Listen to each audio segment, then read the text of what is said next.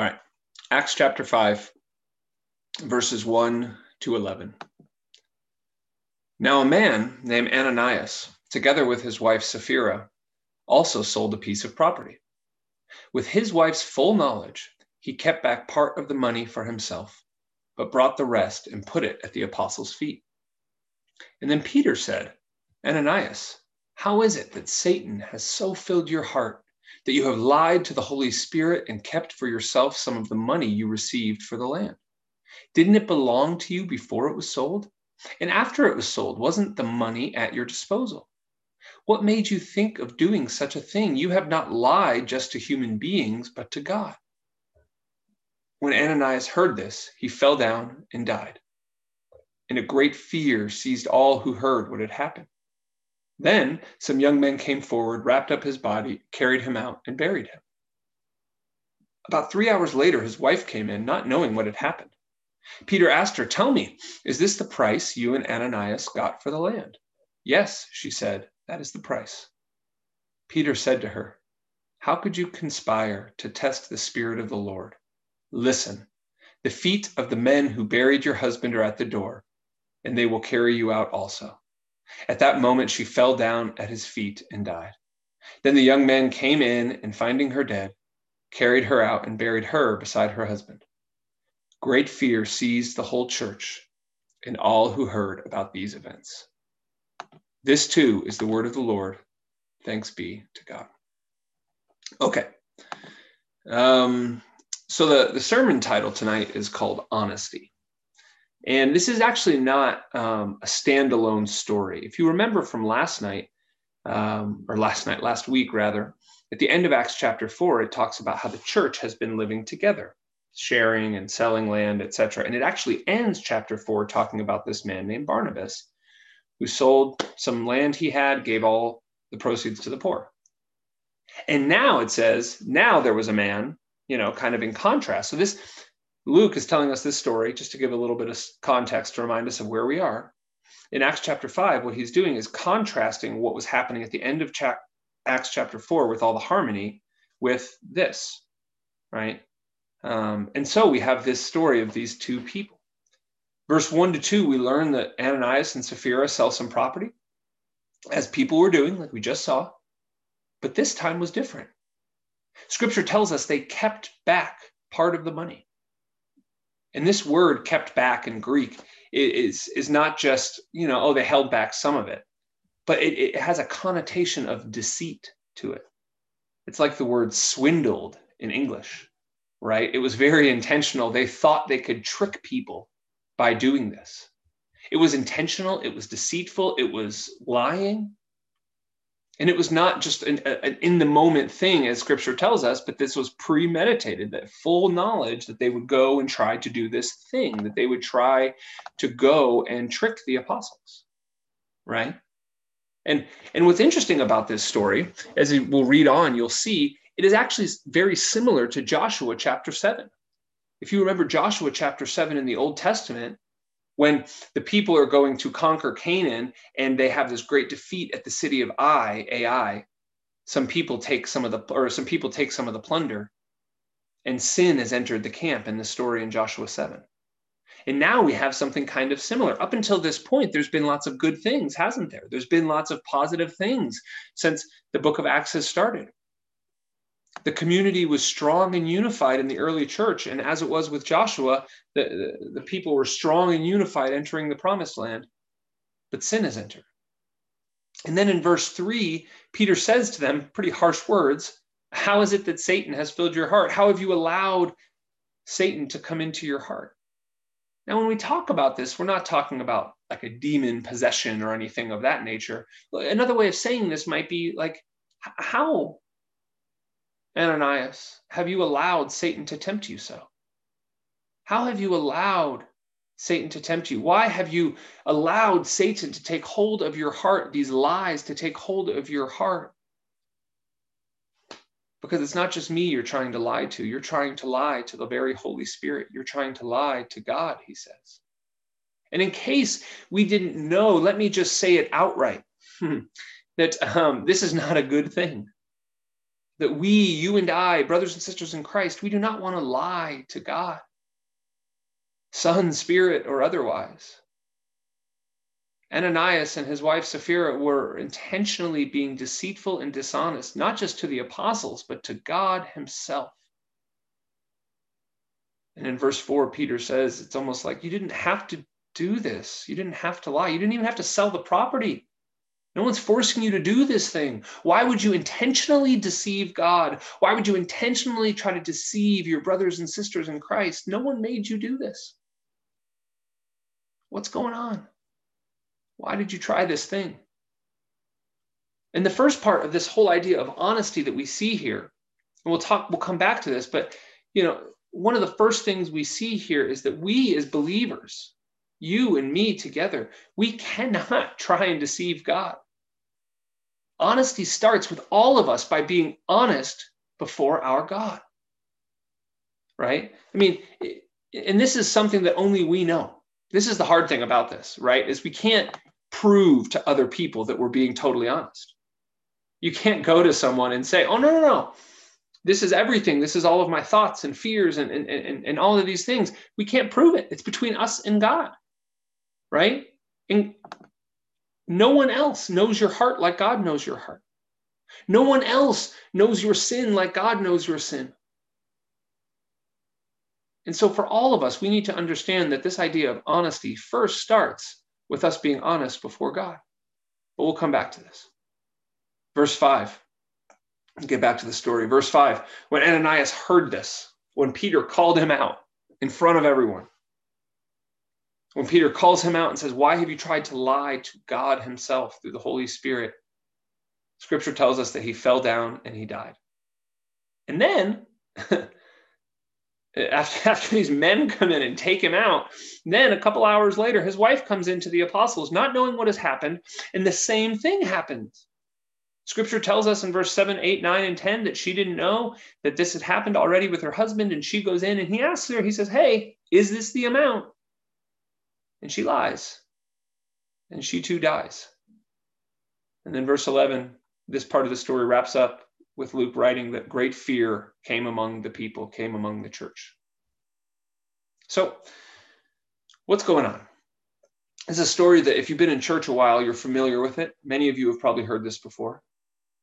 And, and it's sort of a tough one, isn't it? I mean, first of all, what's going on? Why did God strike them down? Did God strike them down? You know, because many of us read this and think, God struck these people down. Why? I've heard people use this story as a criticism against God. Well, God killed those people in the Old in the New Testament, in the book of Acts. How could God do that? Well, first of all, let me point something out. Just for the sake of what we just read, those 11 verses, it doesn't actually say that God killed them, does it? It doesn't actually say that God struck them down. It doesn't say that. We actually don't really know what happened. You know, maybe maybe they had a heart attack. You know, maybe maybe God did do it. What's going on? Well, the honest answer and some people will teach one thing or another, but I want to be totally upfront with all of you to what scripture says. And the honest answer here is that scripture doesn't say what exactly happened with these people. Scripture doesn't tell us. Some believe God did it, some believe they may have been so mortified and shocked by this, you know, by this revelation of truth that only they knew uh, that they had like a heart attack or that you know something else happened. We we really honestly just don't know. The Bible simply doesn't say. And so we coming to this text, trying to understand, have to be fair to that. It may be that God did this, but we just don't know. So, what can we learn? For you and for me tonight as we look at Acts chapter 5, what can we learn? Because we may not know exactly what happened, but we can learn a lot from this story. I believe this story is a very, very important point in the beginnings of the church in Acts. And so let's just go for the obvious lesson here. Let's go for the one that's like headlights shining on it honesty. This scripture there's no secret meaning, there's no secret subtext. It's about honesty before God. And that's how it starts, but that's not where it finishes. See, I mentioned that before. You and I, as Christians, we need to be honest before our God. But that's not it. There's more. We also need to be honest with ourselves, don't we? The part of this life we are called to in following God is to be honest with God, but then also to be honest with ourselves. And then to also be honest with one another. See, there's three things that are really important to this idea of honesty being honest with God, being honest with ourselves, and being honest before others. So let's look at these real quick. Honesty before God, well, it's clear, right? All you have to do is read Psalm 139. Where can you go to hide from God? What can you do to hide from God? If you figure it out, great. But according to scripture, it says that we can go nowhere and we can do nothing to hide from God, that God knows already. And so we, as his children, need to be honest with him. Because even though he knows, we need to open ourselves up to God in submission to him. And so the first thing we need to know is we need to be honest before God. The second thing we need to know is we need to be honest before ourselves. And this is when it starts getting really difficult, isn't it? This is when deceit and lies enter into our life. And then we let them stay there. And, and, and sometimes we actually invite these things into our life, don't we? You know, John 1, Jesus says that he he came, the word became flesh and dwelt among us, right? The imagery there that I've shared with shared with you before is like Jesus coming and, and pitching his tent in our camp. Sometimes what we do is we actually allow sin and deceit to come in and set up camp in our life as well, don't we? And we don't do anything to stop it. We deceive ourselves into thinking that because we are saved by grace that sin is safe. Or there's like a line, right? Like, oh, I can go this far and that's still okay. We deceive ourselves by drawing some arbitrary line so that we feel better about ourselves. But really, what we're doing is just trying to push as far as we can to do whatever we want. And we're deceiving ourselves. We think somehow I could still go this far, I can still do this much, and it's still okay with God, or it's not as bad as it could be. Insert whatever rules you do to justify the choices you make when you are living in deceit or living in sin. This is very similar to what I was talking about last week with money, right? We give so much money so it looks good, so we feel good, so that we can do whatever we want with the rest of our money.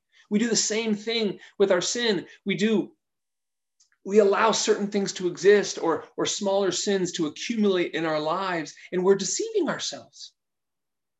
This is exactly what Ananias and Sapphira did or Sapphira did. They they said, okay, here's what we're going to do. We're going to sell this land so that everyone will like us. We're going to sell this land and give a ton of the money to the church so that everyone will hold us up and it'll be good and life will be good. But what are we going to do? We're just going to keep a little bit for ourselves. We're going to keep this much just in case. And they deceived themselves. See, church, we have to be honest before God, but we also have to be honest to ourselves. We have to be honest about our own hearts, about our own temptations. We cannot lie to ourselves either. And then lastly, we're honest to God, we're honest with ourselves. We are called to be honest before others, to not drag others into our mess. And this is sort of like a combination of the first two. When our honesty before God reminds us of the grace we need, right? When we're honest before God, we were reminded of how big and how mighty He is and how much grace we need to approach this God. And then when we're honest with ourselves, it reveals not just the big picture of how much we need God, but every single day how much we need God. Because we cannot do this on our own. Otherwise, this sin that is camped in our heart will stay there forever. And then when we're honest with God and we're honest with ourselves and we realize that we need the grace of Jesus Christ, then we can go out into our communities. Then we can go to our families and our friends and be honest. See, when we realize how much we need God, no one is more and no one is less. And so then we can go to the people in love, being totally open and transparent. Because the same way we need God to overcome these things, our friends and our family need God to overcome these things. And this is how we're supposed to be living this life sharing life, praying together, being gracious with one another, loving one another.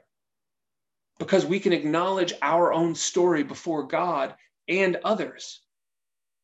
And we know we all then need God's grace. Being honest with God, being honest with ourselves, being honest with others puts us all on the same level, doesn't it? And reminds us that we all need the same grace. Church, friends, brothers and sisters in Christ, we need to stop hiding and pretending that these things are okay. We need to be honest. We are his church. Fun fact about this story in Acts chapter 5. This is the first time the word church is used in the Bible. Do you notice that? Verse 11. This is the first time the Greek word ecclesia, where we get church comes from, is used. And when I look at that, I realize these people were growing. This community of believers was growing. And this is the first major fracture that happens in the story of this church. And honesty is so important for us to live together in community. This community of Acts was growing, it was solidifying. But if we want to grow, if we want to come together in these ways, it, has to come from a place of honesty and openness because otherwise our sin gets in the way, our fear gets in the way. When we allow these things to live and set up camp and we're not honest about these things and our struggles, it creates divisions like this. It creates splits like we saw here where the church was afraid. It doesn't say they were afraid of the Lord, they were actually afraid. And imagine how sad this event was for the early church. Maybe you've gone through this before. Maybe you've gone through a church split where a church has divided. And you don't have to imagine how sad it was for the first century church because you've lived it. I've lived it, and it's horrible. It's horrible when the hidden sin of someone else greatly affects others and divides a church. But it happens. Look at Peter's words. He's, you didn't need to lie, you guys. You didn't need to sell this land. You didn't need to lie. No one was forcing you to do this. This is a community where we can be honest. You could have said, We sold the land and, and we're giving this much to the people. You didn't have to lie and say it was the full amount so you looked better. You can be yourself. It's okay. And here in this passage in Acts chapter 5, we see sin entering into this community. And it's so sad because we know what that looks like. This is human nature, right? This is like the creation story in Genesis 1. Everything's good at the beginning, but then eventually sin works its way in and corrupts. See, when we look at this story, one of the things I want to remind us of, all of us, is that we are made in the image of God, but this is further proof of the corruption and power that sin has over us. I was reading just today when we talk about what this this battle that we're talking about, this this fight within our heart to be honest or to hide and be deceitful. And one writer wrote it like this He said, We're like tarnished old coins, but we still bear the image of the king. And he says, How, how then can we be restored? How, how can we be more like Barnabas at the end of Acts chapter 4 and not like Ananias? How can we overcome sin and be honest with God and ourselves and others? First and foremost, let's just be upfront about it. We need to acknowledge the grace given to us in Jesus Christ, right? We need to remember that through his life, death, and resurrection, we have the freedom to live in grace. And then we remember that we have been given great gifts to learn and grow and overcome sin. We've been given the power of the Holy Spirit. We've been given the truth of the scriptures. God has given us one another that we live life with. We have been given all we need to overcome. And yet we still allow deceit to dwell. You know, the church fathers in the first couple of centuries def- defined this term as the interior combat. The Latin word is ascesis, but interior combat is better. They said that this interior combat that goes on in our hearts is a greater battle than wars fought.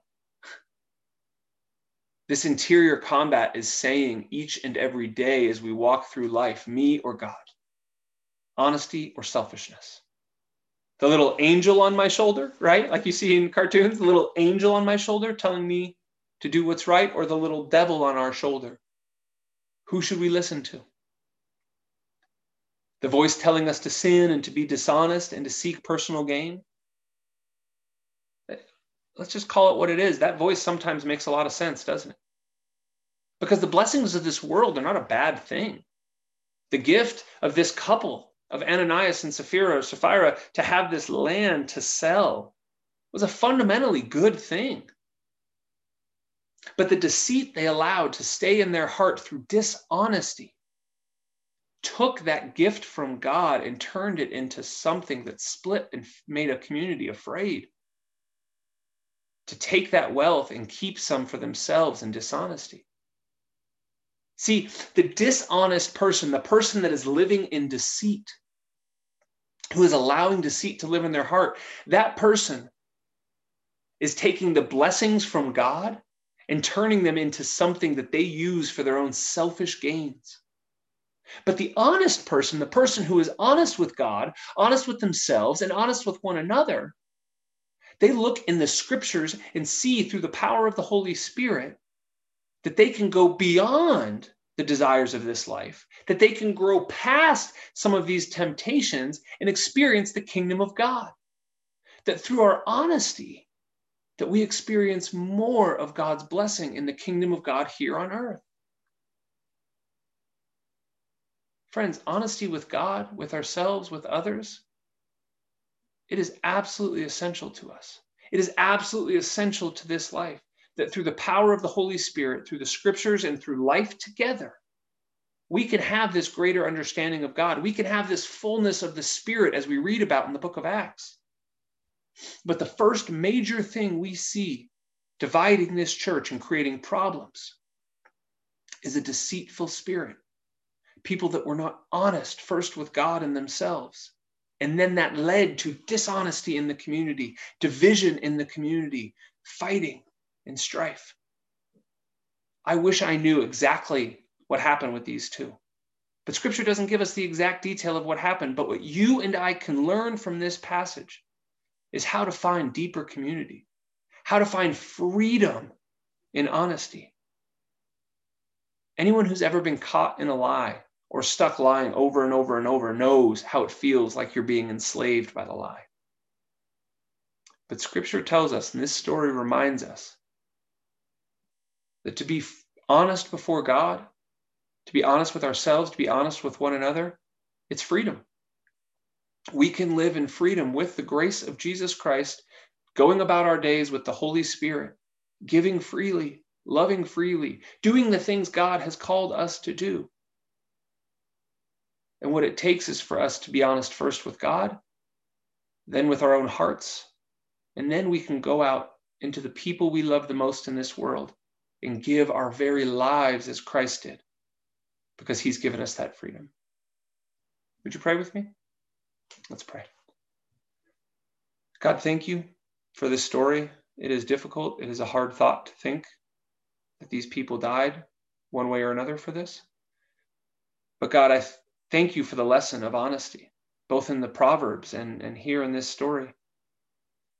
That you desire children with honest hearts and honest lips. And so, God, let us be honest and true before you. Let us come to you with our burdens and our fears, and let us not take them into the community and create division. You are good, Lord, and for these things we give you thanks. Amen. Amen. Well, friends, brothers and sisters in Christ, let's go ahead and take a moment and reflect on these things through singing together. So let's enjoy a song together.